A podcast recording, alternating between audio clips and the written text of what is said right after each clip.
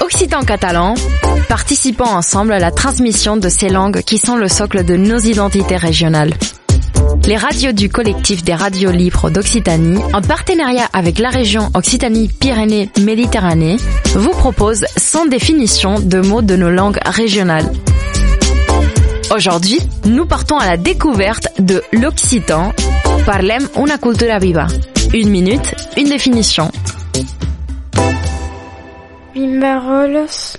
Bimbarolos. Ce mot gascon, utilisé en région toulousaine, est passé dans le français local sous le mot bimbarol, bimbarol. Les bimbarolos, c'est cet éblouissement ou cette vision mouchetée qui survient lors d'un étourdissement ou d'un malaise.